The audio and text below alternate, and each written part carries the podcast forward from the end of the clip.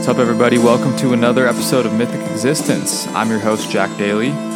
Today, we're going to be exploring The Tao of Physics, a book written by the physicist Fritjof Capra that examines the similarities between physics and Eastern mysticism.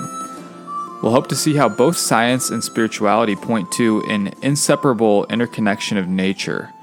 So sit back, relax, and enjoy another episode of Mythic Existence. So, the similarities between physics and Eastern spirituality is a topic that I've studied for a while now, and it was actually something that I wrote about in a freshman English class that I had in college.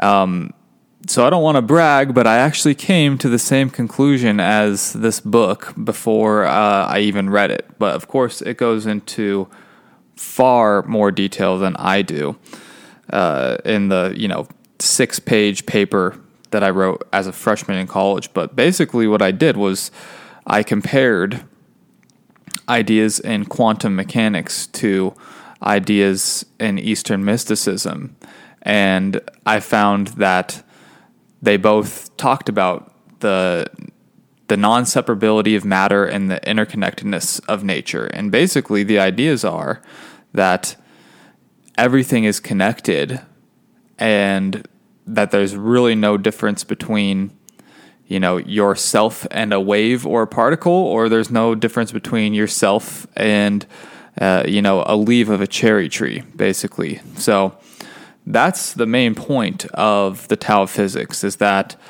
basically the concepts of modern physics have parallels to Eastern philosophy.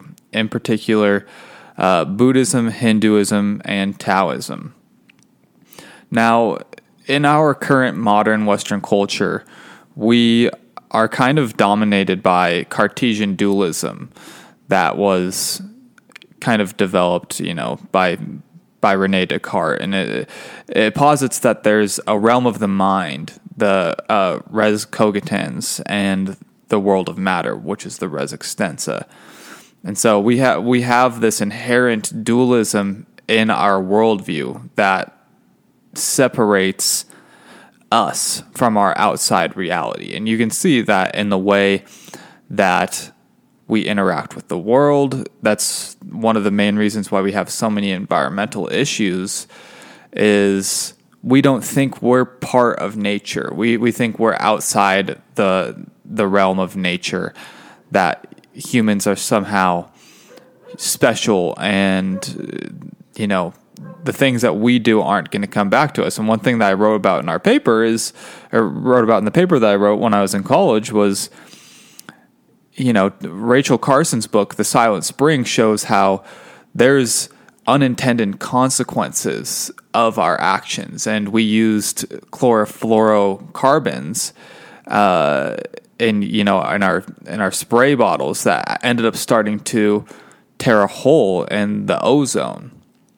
And so what we realized is what we do to the world we're actually doing to ourselves. And it's because we're connected to the world. And we have this very strong you know egocentric i based culture. And we don't stop to think about how we actually are, you know, the mountains. We are the ozone, and so we, when we when we do things that are anathema to nature, it's it comes back to ourselves. But the idea of you know a real deep connection to nature is something that has been present in Western culture Heraclitus uh, believed in a world of perpetual change that was embodied by the universal principle of fire. And he taught that everything is a dynamic and cyclic interplay of opposites. And he held that the pair, any pair of opposites were actually a unity. And that's what we see in yin and yang. And that's a very prevalent idea in Eastern philosophy and in the world of quantum physics specifically through you know waves of part waves and particles is that things that are perceived as being opposites aren't actually opposites they're they're bound by a single unity And Eastern mysticism says that all things are interrelated and connected, and that they are all aspects of the same ultimate reality. There's a quote from the Upanishads, which is one of my favorite uh, Eastern texts. It's one of the the, the three main, uh, you know, sacred texts of Hinduism. It says, "When the mind is disturbed, the multiplicity of things is produced, but the, when the mind is quieted." The multiplicity of things disappears. So that's really the goal of Eastern mysticism is transcending the multiplicity and getting past the perceived world of opposites and getting into that primal oneness that we really have. One thing that both modern physics and Eastern mysticism deal with is the inherent problems with our language. Our language is not able to fully explain how reality is operating because there's all sorts of, you know, uh, things. The way that we perceive the world is reflected in our language. Um, there's a specific term for that. I'm not. I can't remember what it is right now, but basically, you know, uh, your worldview is present in how your wor- your language is built, but it's not really grasping how the world and the universe actually operates. And so we're searching for that real, that realness. There's another quote from the Upanishads. It's one of my favorites. It says, From the unreal lead me to the real, from darkness lead me to the light, from death lead me to immortality. So that's what we're trying to get to is that that experience of how the universe actually operates. Um, and so this is the term that we use for it is ineffable. Uh, we really can't understand uh, that ultimate thing, but we can have some sort of experience of it.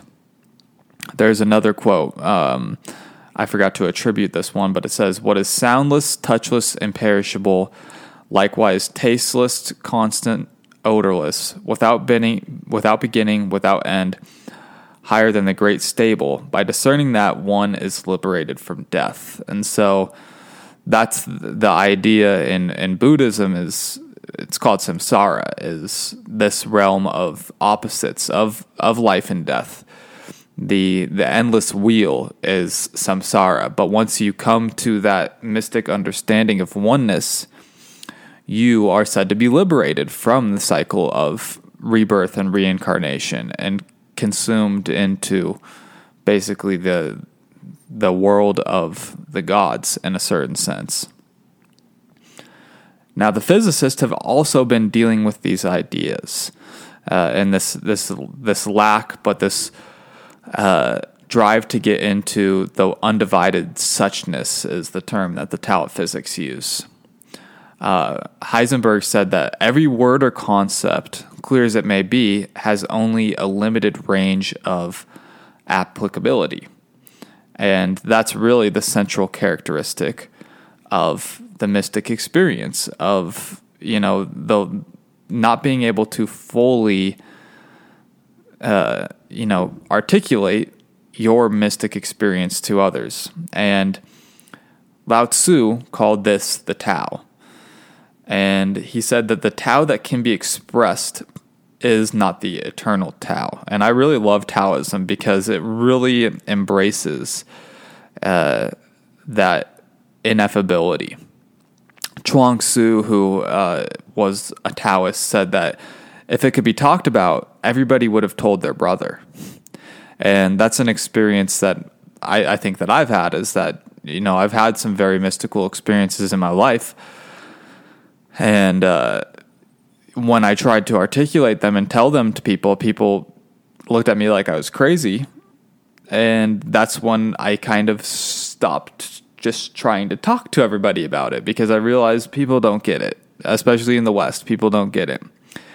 Um, and, you know, Heisenberg, Heraclitus, they weren't the only people that were dealing with this. Another uh, you know, one of the most prevalent Western philosophers, uh, Ludwig Wittgenstein, came to the realization that our language was inherently, you know, uh, lacking in the ability to express reality. Uh, there's a great movie, The Oxford Murders, that talks about how he came to this realization actually in the middle of the uh, the battlegrounds of World War One, and uh, he started writing his book, the Logico Philosophicus Tractatus, um, which is kind of his groundbreaking work of, of philosophy that expressed these ideas that were very similar to Eastern mysticism and what is being found in quantum mechanics.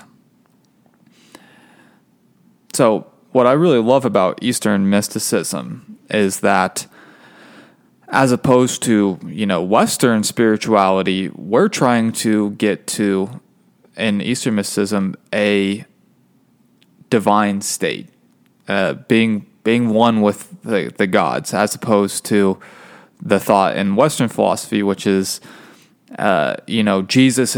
All you have to do is just accept Jesus, and then you're saved. As if that makes any sense. But Buddhism holds that our uh, original nature is that of the enlightened Buddha, and that we have just forgotten it.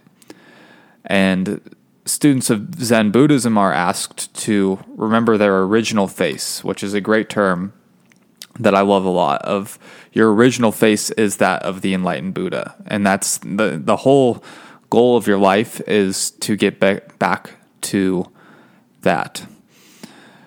Hinduism has a lot of you know great texts that try to get this point across as well, uh, but they they clothe their insights in uh, mythic metaphors. One of them is the Bhagavad Gita, where uh, Arjuna is dealing with this deep internal conflict about how he's supposed to interact with the world or not. Um, and basically, Krishna just urges him to remember who he is, which is that divine being. Um, and similarly, uh, you know, physicists are trying to find that ultimate reality so that they can come across some approxim- uh, approximation of the truth that they're trying to express. One thing that they do in Zen to kind of express this truth is the use of koans, which are basically nonsensical riddles that are used to transmit these teachings. My favorite one is What is the sound of one hand clapping? And the answer is the sound that is not made by two objects striking together. And that sound is the sound of the universe. It's Om. It's the sound that's not made by two objects striking together.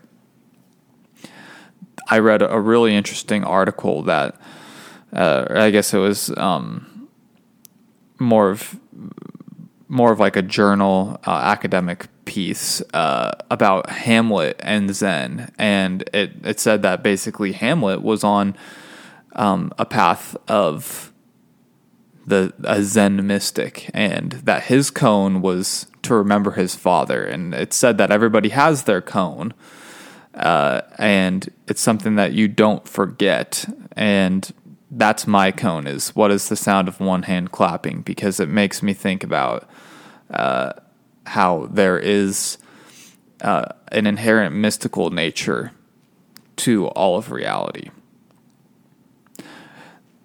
Now, one of the most important ways that this kind of mystic insight came to the physicist was through the revelation that uh, electromagnetic radiation could uh, exist both as a wave and as a particle, but not at the same time, and that the user's, uh, you know, the physicist's observation actually changed the outcome of these experiments. And the experiment that they were really doing was called the double slit experiment.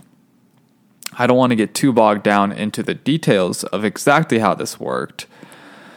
But basically, what they realized when they were passing uh, electrons through uh, basically they're pa- they're passing electrons through a uh, wall with two slits in it that had another wall behind it, and every time that they were trying to observe how the waves or the particles were passing through, they would realize that when they were trying to see waves, they would get particles. And when they were trying to get particles, they would get waves. And the revelation was the physicists were the waves and the particles. The observer was the observed. There's no, I'm a physicist, you're a particle I'm a physicist, you're something else. It's all, whoa, wait, hold on. So these electrons that I think that are actually outside of me are actually myself because I'm one with the universe, which is the deepest like mystical revelation that you could possibly have. And that is also like this that led to other experiments with things like quantum entanglement, uh, which showed that you know particles are deeply interconnected with each other. There's one experiment that they would split a, I think it was a photon into two pieces, or maybe they had two photons, but they would send it down a tunnel in opposite directions, and the photon would have to choose to go left or right. And they were so far away that they couldn't be communicating with, um, you know, light. Like the the distance that they were apart was beyond like how far light could travel at that speed to each other. But the photons would always make the same decision of which way that they were traveling. And so the realization was that the photons were connected to each other, that the universe is connected. And so at the deepest level, at the smallest, the quantum level, up to the highest level, but at, the most inherent level of reality, the universe is deeply interconnected. And I think that that's uh, an extremely mystical revelation. And so, you know, these physicists, they were they were realizing this and their realizations were kind of similar to what mystics have said. Uh, this experience of reality shakes the foundations of one's worldview. And I can say that for myself.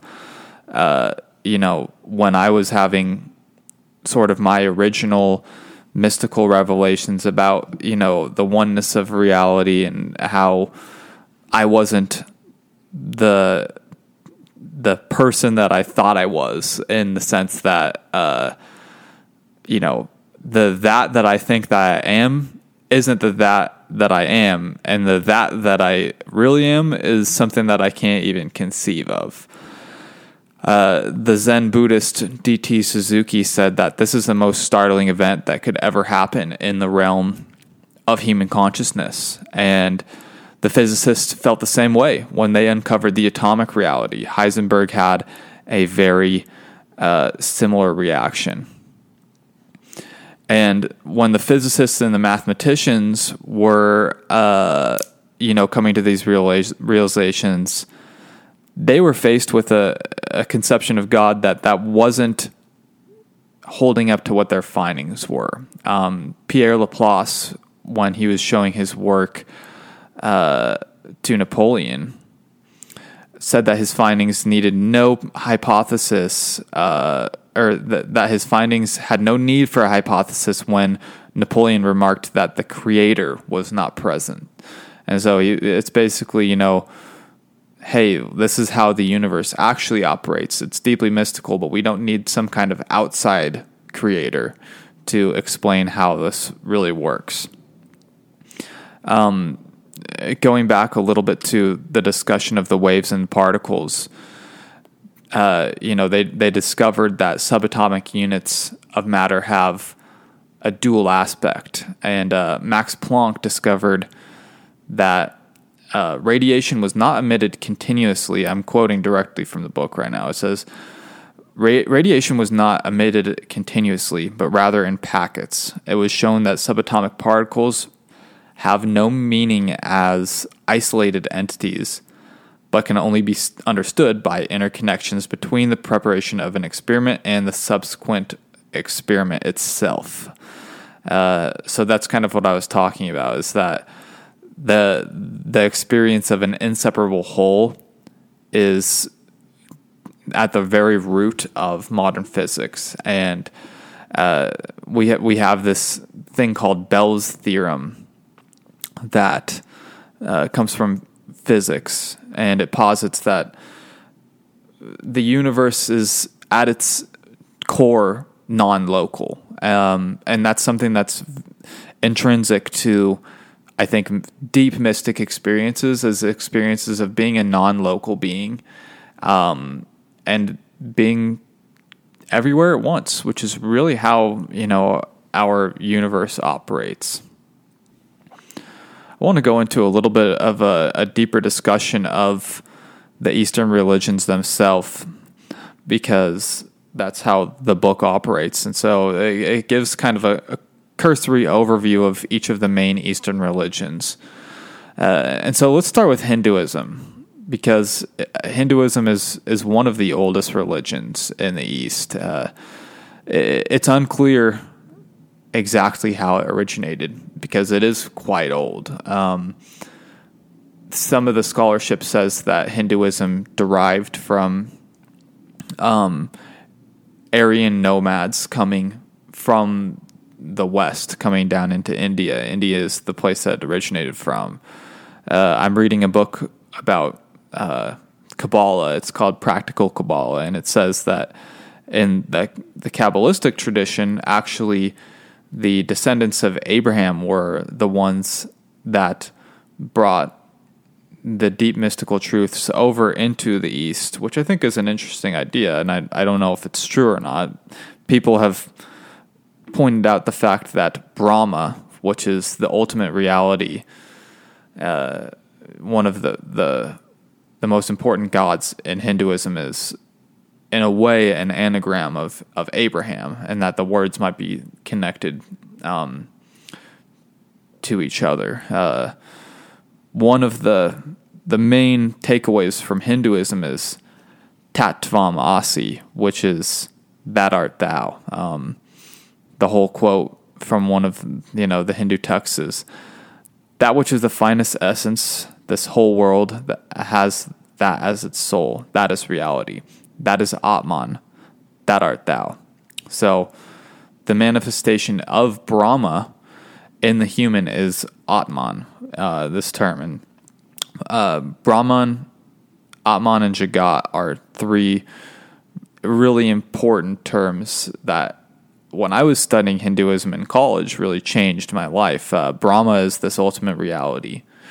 Atman is the ultimate reality, how it lives in you, and Jagat is basically uh, how this ultimate reality operates on the earth. And so uh, it points to kind of the divine nature inherent in being um, a human being.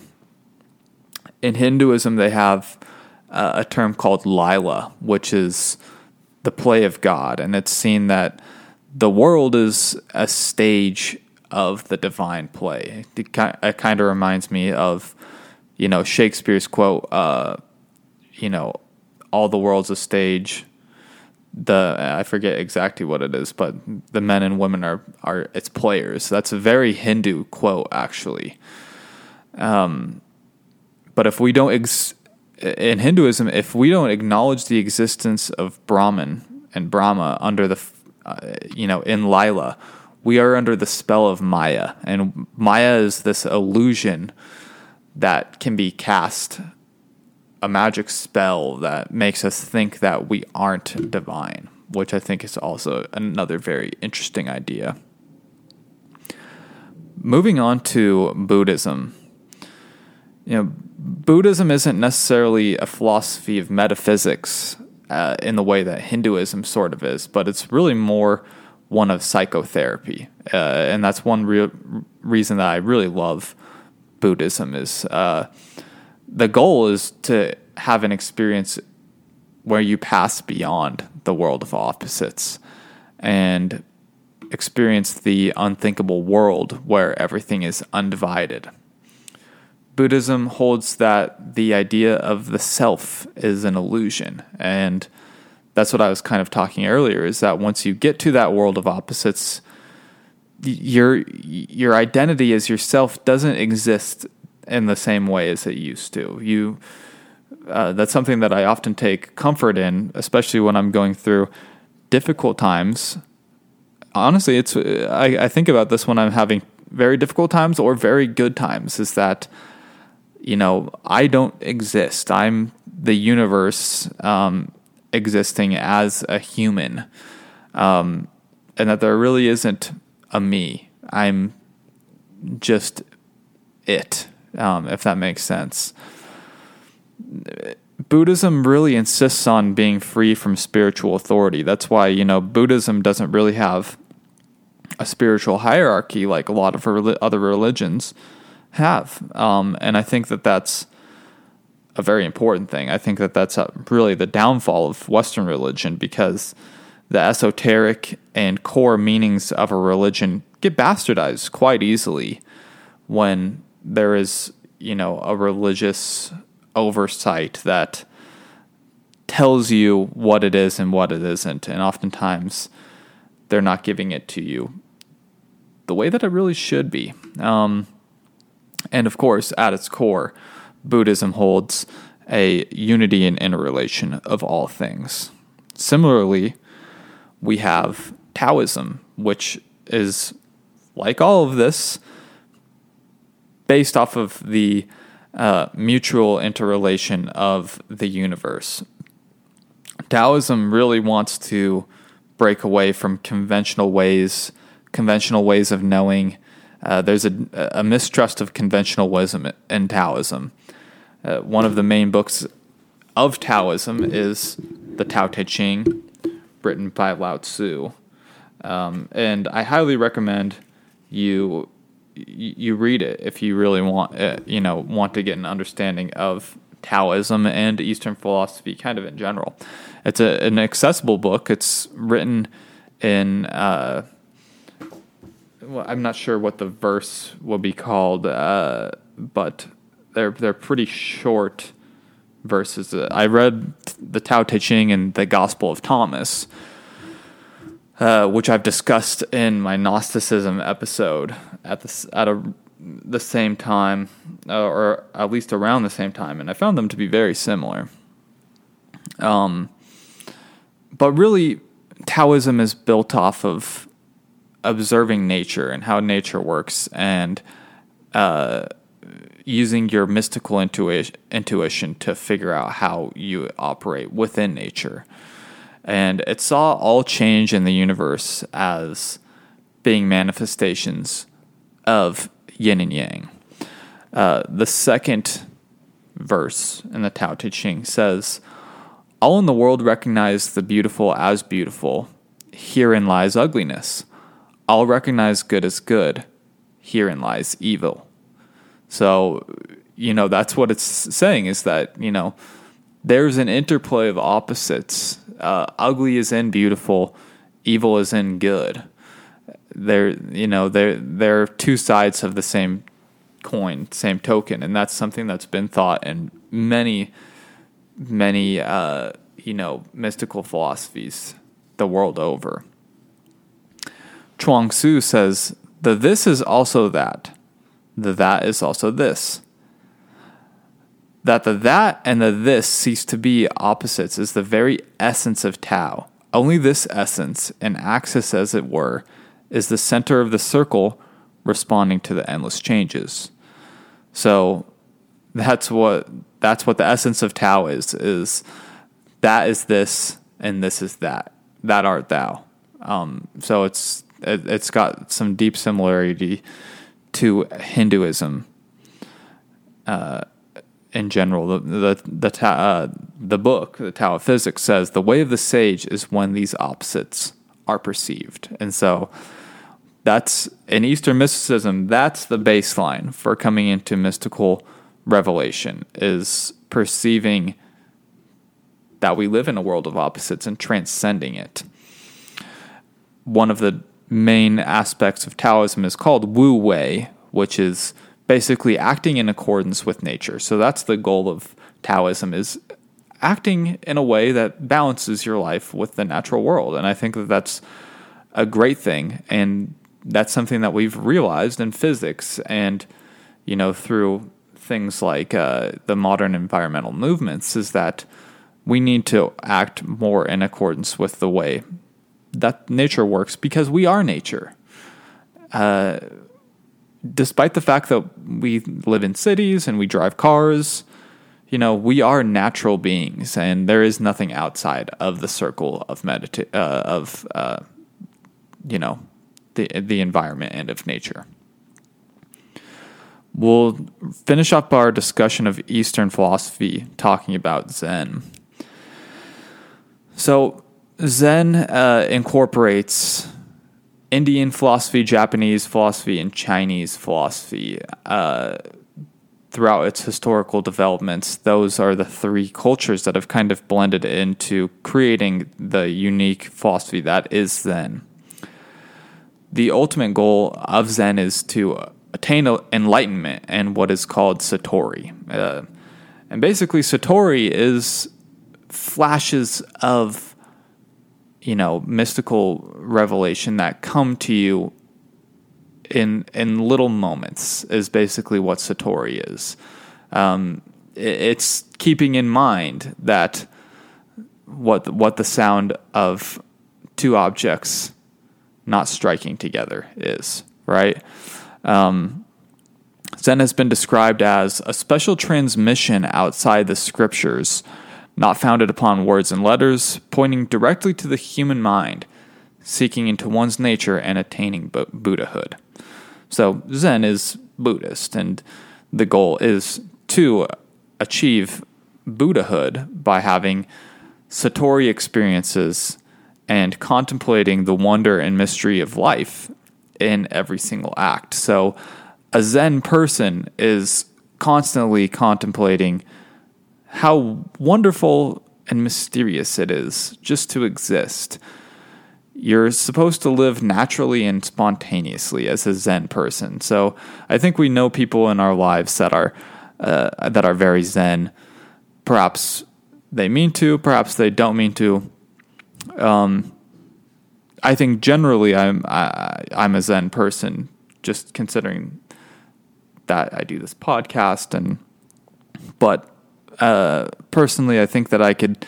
I think I could improve on that, living naturally and spontaneously. It's uh, it's uh, you know that's one of the things about you know being a mystic and trying to have mystic experiences is that you're constantly learning. Everything I, have said this before, but everything is an Ouroboros. Uh, you're constantly coming back uh, to things and also moving forward at the same time. It's that's why Solve et coagula, the saying of the alchemists, uh, dissolve and coagulate, is one of the, you know, core sayings of my life, I think.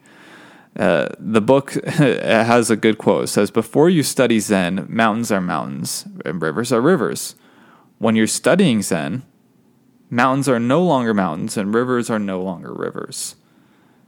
And then rivers become rivers and mountains become mountains again. And uh, I'm not going to go into detail about what that means. Uh, I'll let you figure it out for yourself. But that uh, is an experience that I have definitely had.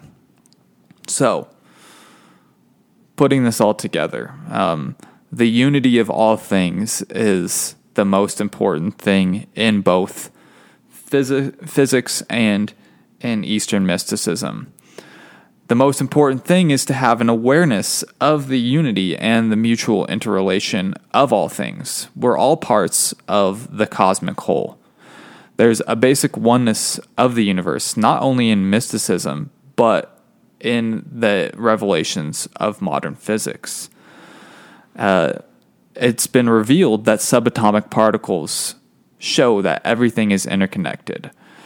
Uh, I probably could have done a better job of explaining how all of this works in physics, but it's complicated. Um, and I'm not a physicist. Clearly, I'm much more of uh, you know a mystic than I am a physicist. But some of these I want to go into just a little bit of detail for a second of you know how we've gotten to that point in physics. We have what's called the Copenhagen interpretation of quantum theory that comes from Niels Bohr uh, and uh, Werner Heisenberg, I believe is his first name. And it showed that there is an es- essential interconnectedness of nature.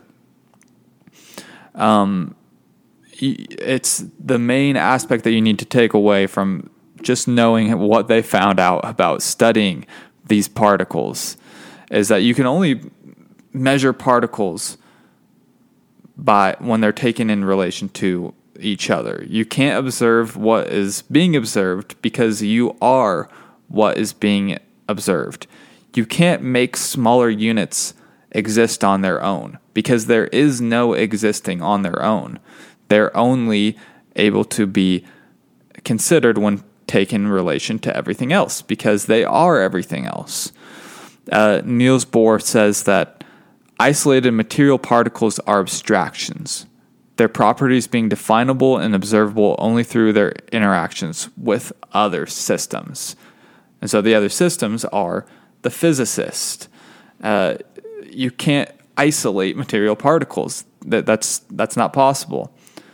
And so we have they, the, the physicists also use metaphors of you know this web of relations, interactions with other systems, and in Eastern mysticism we have uh, the web of Indra, which is a metaphor that explains how the universe works. Where the web of Indra is this giant web made of uh, diamonds that reflect each other, and in each diamond you can see every other diamond reflecting in it. And so that's really that's how the universe operates. And so we're all these diamonds that are in the web of Indra and we're reflecting every bit of reality in ourselves. In Tibetan Buddhism, uh, the scriptures, uh, they the the word they use is weave, which shows interrelation. So the highest peak of this understanding is that one's identity is consumed into this oneness. Krishna says, Be in truth eternal, beyond earthly opposites. And so that's really the goal, is uh, coming into the understanding of the yin and yang and transcending this opposites until you get to the place of the ultimate union, the mystical union. Um, and that's what we've also found with these subatomic particles. They're both destructible and indestructible, continuous and discontinuous. They are both waves and particles. So that's it for today's episode. The Tao of Physics leaves us with some earth shattering revelations that we are all connected, that there is a basic oneness to our existence, and that there is truly nothing outside of ourselves. In fact, our self as we know it doesn't even exist. Please be sure to follow a Mythic Existence on social media, leave a five star review, and subscribe to the YouTube channel. Thanks for listening. See you next time.